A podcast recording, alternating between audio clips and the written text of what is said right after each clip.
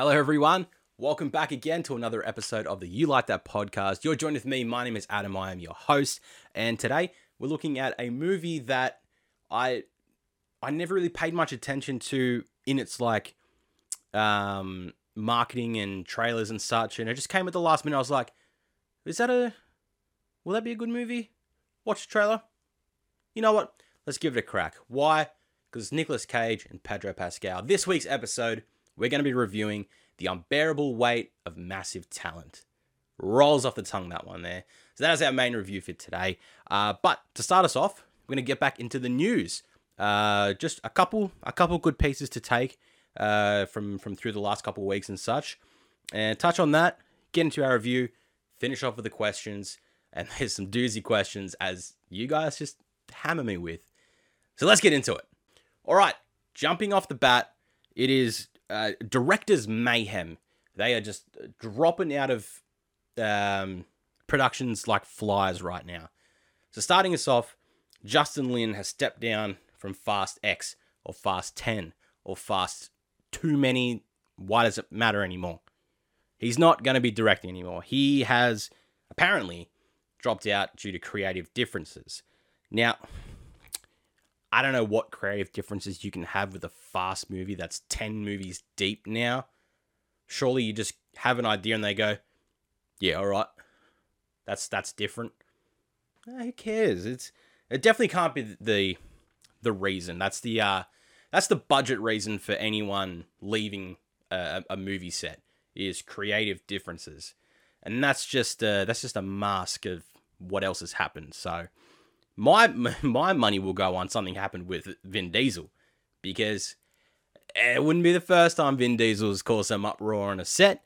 Um, it is a rumor as, as, well that Vin Diesel was a part of Justin Lin's leaving of the movie. Um, his on-set antics, uh, just his overall personality. He just doesn't seem like the type of guy that you want to direct in a feature film. And like Vin Diesel's been around 25, 30 years. He's made some great movies. I just feel like he's just that guy outside of it all where you go, I don't really want to talk to you, bro. Not for me. Uh, so he has left. Uh, replacing Justin Lin is going to be uh, Louis Leterrier, uh, who directed The Incredible Hulk. I-, I mean, realistically, in the Fast and Furious franchise now, you just let anyone direct it. Give him some fast cars and $200 million. You're going to get a shit movie that rakes in a lot of money, and ultimately, no one gives a shit about anymore. So good on you, Fast and Furious. Keep it going. Uh, next on the agenda of who has uh, who else has left. Um, uh, did I not put it down here? Oh no, I did. I did. Sorry, I just can't read right now. Jon Watts, uh, the amazing director who did the uh, the last three Spider-Man films, uh, killed it with No Way Home. He was signed on to direct the upcoming Fantastic Four reboot for the MCU. However, he has now stepped down. Not creative differences. He's actually taken a personal uh, step away hiatus from the superhero movie franchises uh, and just have a complete break from movies in general at the moment. You can't blame the guy. He pumped out Spider Man No Way Home, and look what that movie did. In COVID times, it raked $1.8 billion. No movie has done that in the last three years. He did it. He's allowed to take a break for as long as he wants. He can take a break. So he's going to be stepping away. Uh, they're still in the midst of trying to find a replacement director for the movie, which I'm sure, being D- uh, being Disney, Marvel, someone's going to come in and helm this movie, and it's, it's going to be hopefully better than the other ones that we got. But we'll have to wait and see. Next, the news that we've been waiting for for 10 years plus Avatar 2 the planned sequel among five others uh, from the 2006 Avatar movie, the you know the groundbreaking, earth-shattering uh, step into the advance advancements of 3D technology. Uh, this long we've waited for a sequel. We're finally getting it. It has been given a title and a release date. So it's going to be titled Avatar 2 Way of the Water. Sure, cool. No one cares. Uh, it's going to release December 16, 2022 for now. It's the first release date. And that far into December, I can see it being pushed. But maybe they want a Christmas one. Maybe they want to bank it before Christmas and get that Christmas dollars. Christmas holidays. Uh, they did it for Spider Man. Look what Spider Man did. Avatar, obviously, people hung on to that first one for dear life and absolutely adored it. It made a lot of money. It, it just came out of the gates running. So people will be definitely expecting this sequel to do something good. And the way that they're going on about it with the, having the third, fourth, and fifth one already ready to go as well, it's exciting times to see what this is going to bring about. So, Avatar 2, Way of the Water. And last but not least, one that came a, a, a little bit ago, not too long ago, but in between my little break there, uh, Thor Love and Thunder. We finally got a teaser trailer for the upcoming Thor movie, um, in one that we've been anticipating since it has a release date set for the next two, three months. It's not far away, and this is the first we're seeing of this movie. Uh, so it is a teaser trailer. It's only about a minute and a half long, uh, but it shows us a fair bit. Um, uh, not enough to get into the story, but a, a more or less a, a, vibe check, I guess you could say. Uh, so Thor basically saying he wants to step away from that superhero life, wants to find out who he truly is. You know, he's a god. He wants to move away from saving the worlds and just who does Thor need to be? Thor might need be might need to be the person to uh, protect and uh, you know carry a whole community, much like we see King Valkyrie doing with New Asgard. We do see here in the trailer as well. Uh, still overlooking that that civil uh, that community. Uh, we see the Guardians come through as well, still with Thor after they left at the end of Endgame. Um, we see him. He's back. He's toned. He's ripped. No longer fat. Worked himself back up. Uh, we see a lot of color in this film. So again, it's it's another very colorful film, just being absolutely ridiculously crazy, and it's it's showing that it's it's it's going to be another great Thor adventure, uh, and the um the sort of story that they're trying to lead to uh, is that it seems like a bunch of gods are being murdered off. Uh, some very big gods, large gods, um, who, unbeknownst to Thor and that at the time in this trailer, and maybe some other people who aren't following along in where this story's going and what we've seen on set behind the scenes and that that's leaked out so far. Uh, but it's going to be Gorr the God Butcher, played by Christian Bale. Uh, so he's going to be the main villain in this to take on Thor, which I'm guessing they're going to drop in a, in a in a proper full extensive trailer come closer to the release date. Uh, but other than that, you know, we've got our first look at Natalie Portman as the mighty Thor, Lady Thor, whatever you want to call her. She looks sick. It's going to be great to have her back in this. Hopefully, she's just as good as we remember from being uh, in the first movie and such. Uh, but Thor, Love and Thunder, it's not far away. So let's hope we get some more soon. Okay, jumping in to the main review of the week.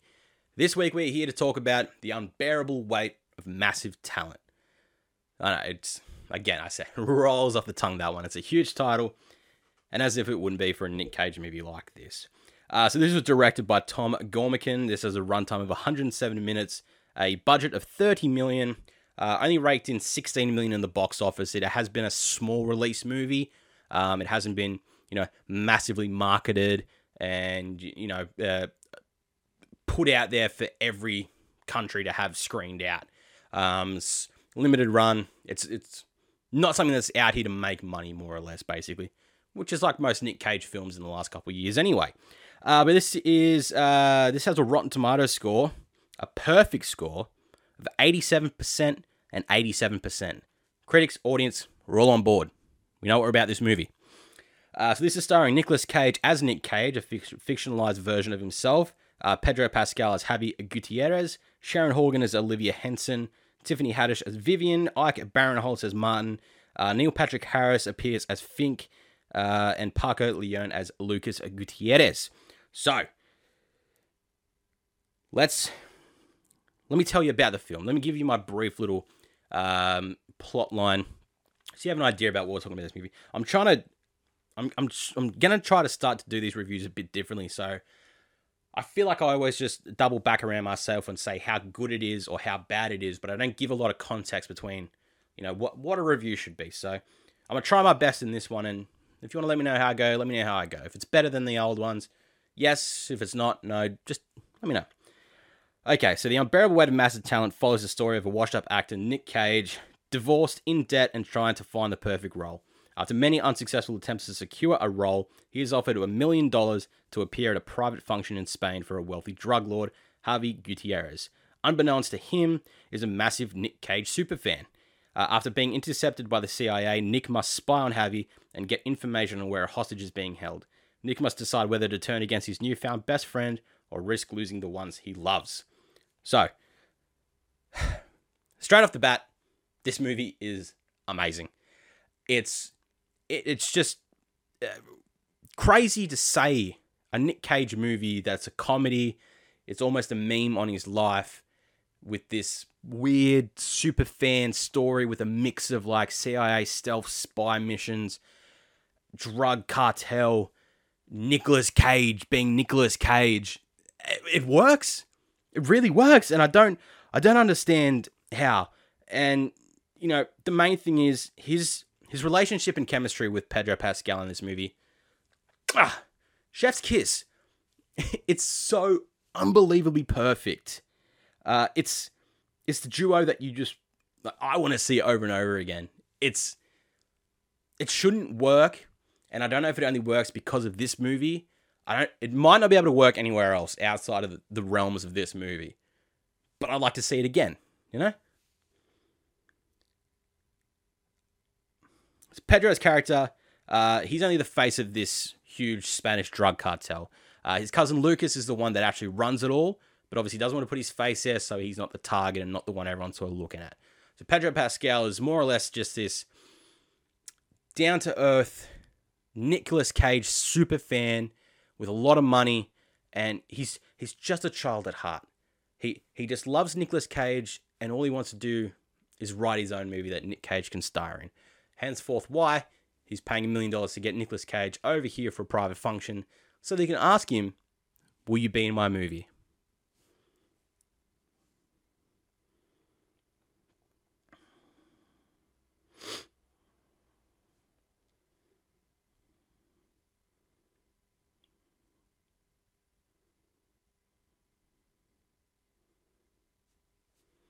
So, the the pacing of this movie, I think, is perfectly well executed. This is a short movie. It's just under that hour and a half runtime.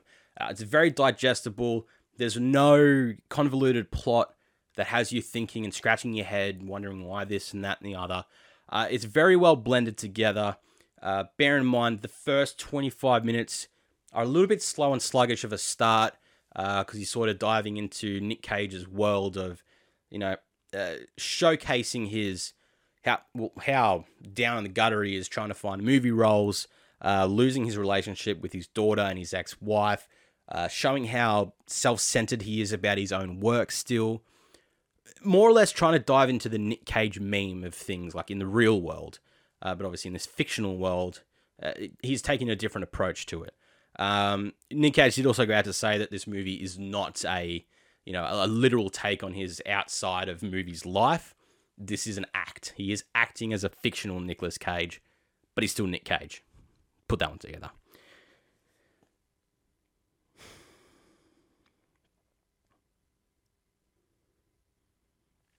But once you get past that 25 minutes and that learning about, you know, where he's at family life and how down he is and how desperate he is um, to to get something secured, you know, he's he's revealed to be severely in debt from after his divorce, moving into this sort of like luxury hotel place. He owes like eight hundred thousand, doesn't have much money left, and really his only job left is this one that his agent has found for him, which is this one million dollar private function uh, for a guy in Spain. And it's once he gets on that plane to Spain and says he's going to retire from acting, uh, acting after this event, that's when the movie takes off. Once you get the introduction to Pedro Pascal, and also even before that, the the setup with how the CIA intercept uh, Nick Cage in this. Obviously, they the other main backstory to this is that the the the current president of of, of Mallorca, uh, his daughter has been kidnapped, and for for the cartel to re-elect a new president who is more cartel friendly. You know, he's he's more happy to take that under the desk buck and you know turn a blind eye where he has to. Uh, so the CIA believe that it is Javi who has kidnapped her and is keeping her hidden on the lot. But as we go through, we realize that Lucas is the one that runs the whole cartel. He's kidnapped her. Javi has no idea about it because he's just the face. He doesn't get into any of the business dealings. He takes the money and looks good doing it. And that's why he acts the way he does in this film. Uh, so the the introduction, you know, you've got uh, Tiffany Haddish and Ike Barinholtz, who two great actors. I you've seen him in a lot of comedy movies before. If you look him up, you'll know exactly who I'm talking about. He's brilliant. Tiffany's brilliant as being just these two CIA agents who are not fully on the books, like correct, uh, but they're just so loud and rambunctious and just they just go for it. They go fuck it. Let's let's go for Cage. See what happens because they're looking for an informant on the inside. They're thinking someone big is coming over, and then they see Nick Cage and they go, "What the fuck is he doing here?" Fuck it, let's get him anyway and that's when it all kicks off. Uh, you know, he gets informed about what he what the CIA want him to do and everything as such. Uh, and their introduction is really subtle. It's really neat. It's not not a lot to take in because uh, you get that very quickly there, and then you get the big meeting with Pedro Pascal, and that's where their relationship takes off. Nick Cage is just thinking he's just some some wealthy guy that's just doesn't know much. It's then revealed he's a massive massive Nick Cage super fan. Uh, he's taking him on rides and that. He's showing him all these different things because he wants him to act. He wants him to be part of his movie. And the way Pedro Pascal looks at Nick Cage with such desire, like like a kid who's just gone to the local mall and has seen a puffy Pikachu guy in a suit walking around and he meets him. It's just, oh my god, he's so cute the way he looks at him because it's like you see someone in public and you want to ask him for a photo, but you're so scared, or anything like that. You're just so nervous. Like you're meeting a girl or a boy for the first time. You're just so nervous. You don't know what to do, and he just keeps flowing through it. And he's just like he's slowly projecting how much he actually loves Nick, up until the point where he shows him his Nick Cage man cave, which is full of old props from his movies He's got a statue made of him with golden guns. To which Nick Cage sees and goes, How much did you pay for this monstrosity? Pedro says, Six grand. Nick staring at us goes, I'll give you 20 grand for it. And not for sale. There's, it's subtle little comedy and it's so good. But they share so many great moments together where it is I, I was I was over myself laughing. Just I could not control it. The fact that that was all coming out of Pedro's mouth and Nick Cage's mouth and what they were doing together, ah, oh, it's just it's I can't believe I say it, but there's a there's a, there's a, a, a scene. They're talking about writing this movie together. Um, Nick says he won't star in it, but he's gonna he's gonna write it with him, and they go on a drive this through through the town of Mallorca, and they take LSD while they do it drug trip, it's always a fun scenario in a movie. And this takes it to another level. They're, they're, they're, they're tripping out. They see two guys sitting on a bench who, when they look at him, they look at each other and then they think they're being spied on. And then they just freak out. They think they're being chased through the streets.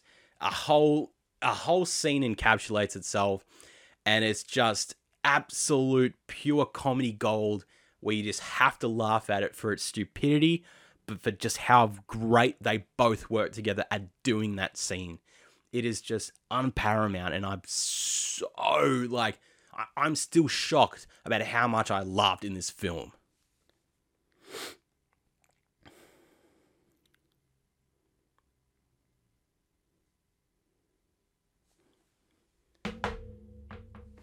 All right, and then further along into the film, so we're getting all this comedy. We're getting this growing relationship between Nick Cage and Javi.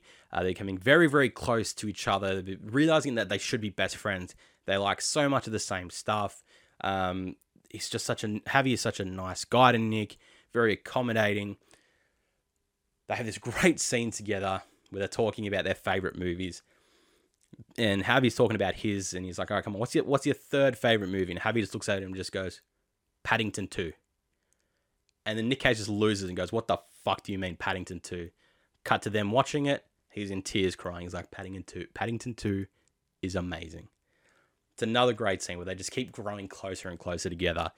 But at the same time, Nick is being fed from the CIA information and missions that he needs to do to infiltrate Javi's compound to locate this missing girl.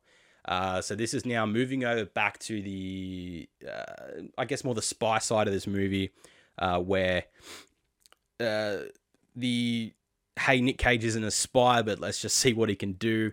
Completely fucks up his first mission, and then after that says, you know what, I could do this spy shit, even though he almost died.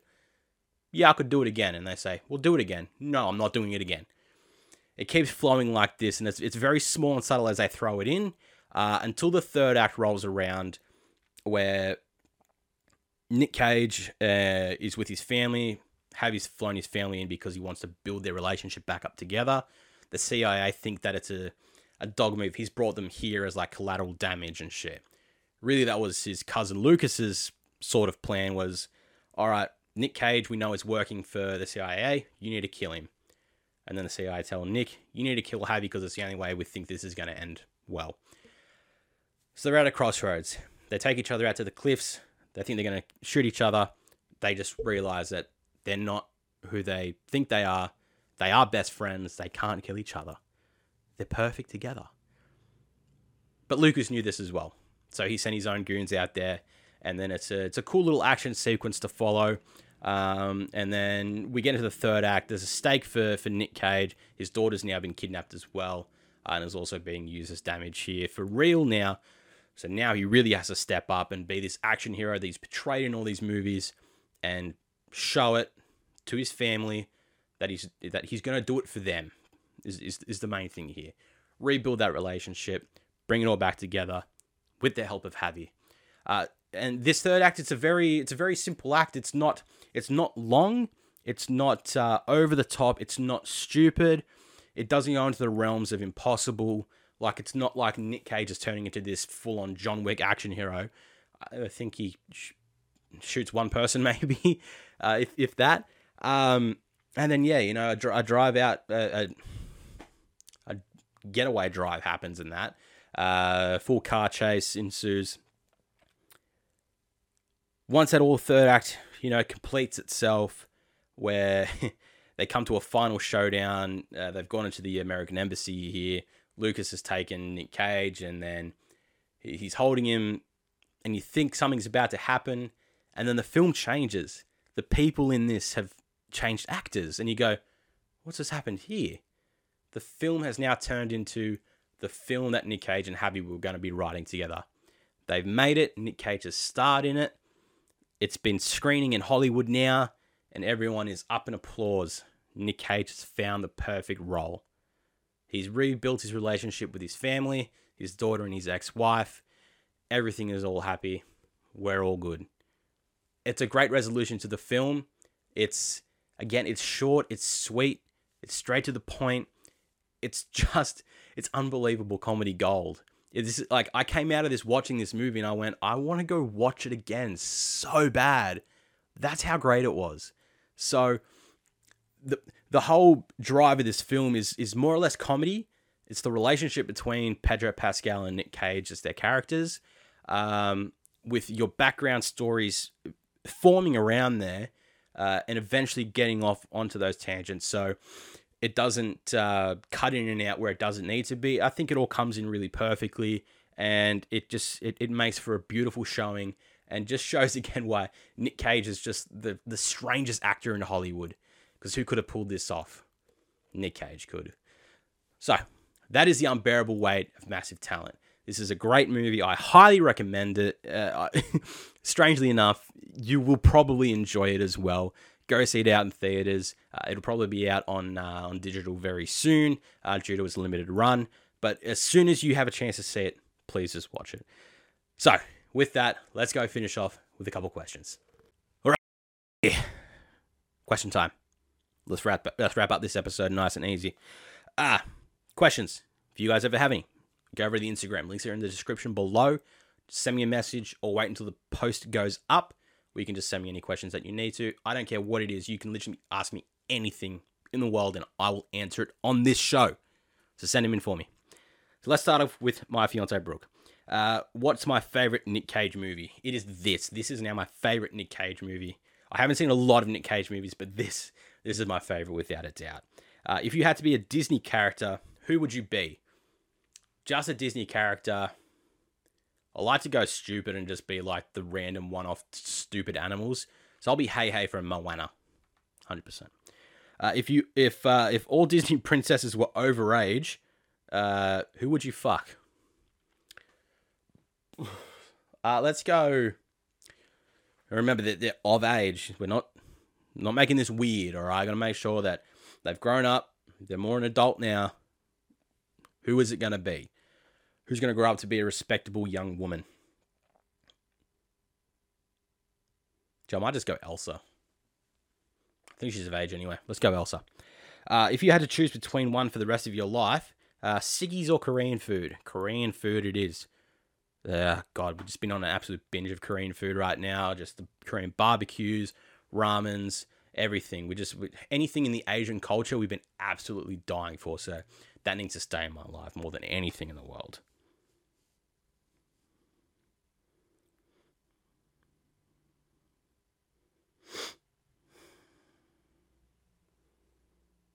Alrighty, Lachlan.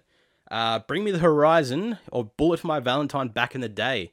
You know, I I will personally go with Bullet for My Valentine. They were my my more top band growing up in those early eras. Uh, the Poison, Scream Aim Fire, two of the best albums in the metalcore genre. Uh, I liked them a lot more than Bring Me the Horizon. Bring Me the Horizon were, were, were top tier as well for me. Uh, but I think in terms of what I listen to more, Bullet for My Valentine would definitely be the choice for that one there. Uh, Jess, what film star would you invite to your compound if you were a wealthy drug lord? Ooh. After watching this, maybe Nick Cage. nah, um, I'd probably, I'd want to bring over. I really like Pedro Pascal, so I'd probably want to hang out with Pedro Pascal. I think he'd be a really cool guy to hang out with, really. Uh, Jack, what other actor uh, actors would you like to see perform a version of themselves? Ooh, ooh, ooh. Whose life is kind of fucked up that might work in that scenario? Um, you maybe do Jim Carrey because that'd be sort of interesting to see what his sort of like in like normal normal life sort of would have been. Could be an interesting one there. I'll probably go with Jim Carrey. Uh, what is the best buddy cop team up movie of all time? This.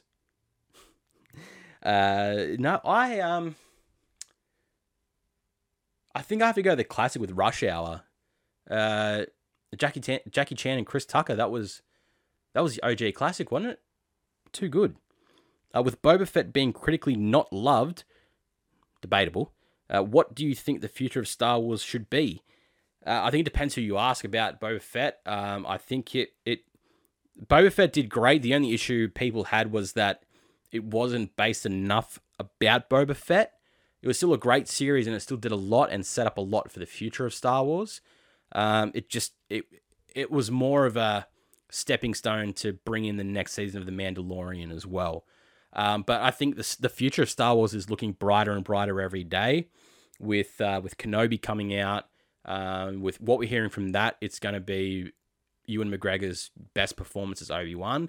Uh, with the Ahsoka series coming out, that's going to be another great step into the future as well, into you know more characters being unexplored and getting some more light. Uh, and whatever movies come out with some really, really good directors, like if Taika Waititi is still doing his one, I'm very excited to see what that pans out to be. So, look, realistically, it just needs to start to be outside of the realm of a saga. We need more solo stuff and just bring about a whole universe. And then maybe link it up again in a new story. Something like that, I think, would be good.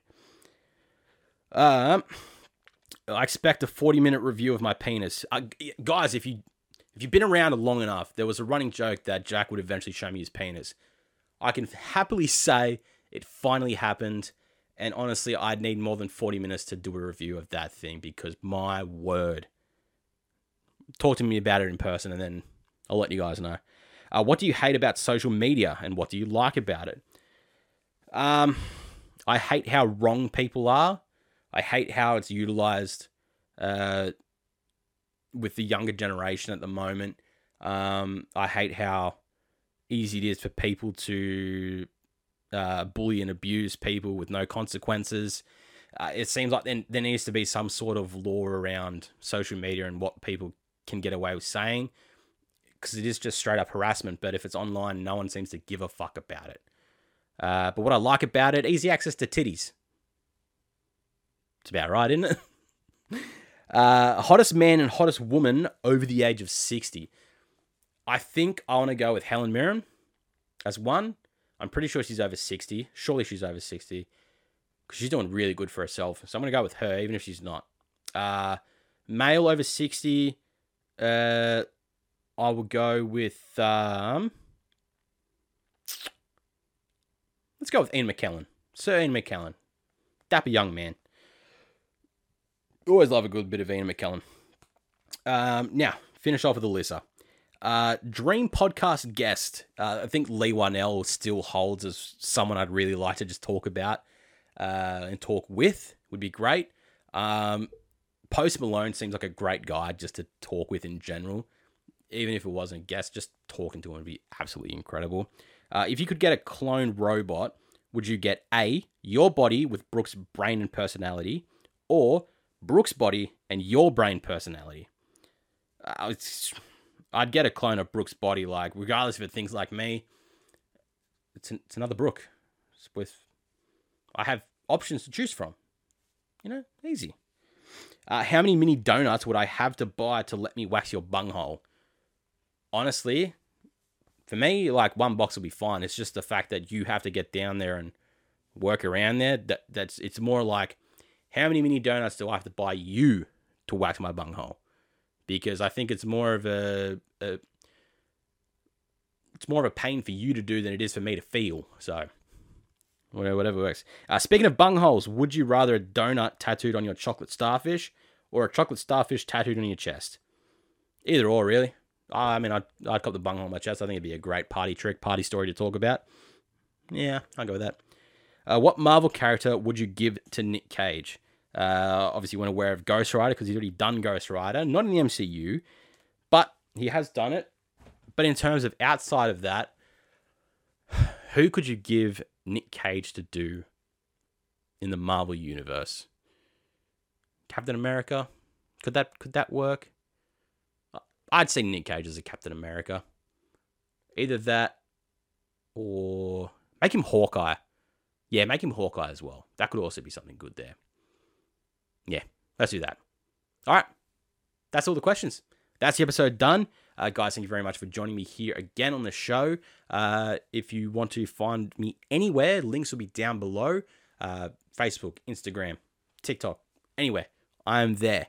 Uh, make sure you rate the show five stars. Please like, share, and subscribe the YouTube video as well. Any traffic really helps me grow this channel. I'm really happy to be back doing this again, um, getting more in depth into it. Uh, I think it's going to be a really good next part and new season as we roll into things and really get it done. Uh, if you want to check out my other podcast, it's called Left on the Bench. It's a football slash soccer podcast. Depends what you want to call it. Uh, with my best mate Jacob, uh, we just talk about soccer, what happens every week. It's a great podcast, which is it's all banter. Uh, and yeah, keep your eyes peeled for the next episode when it comes out possibly will actually will be Doctor Strange, Multiverse of Madness. Jack is returning. Get excited for that one. So until I see you guys on that one, then thanks for joining me here on the.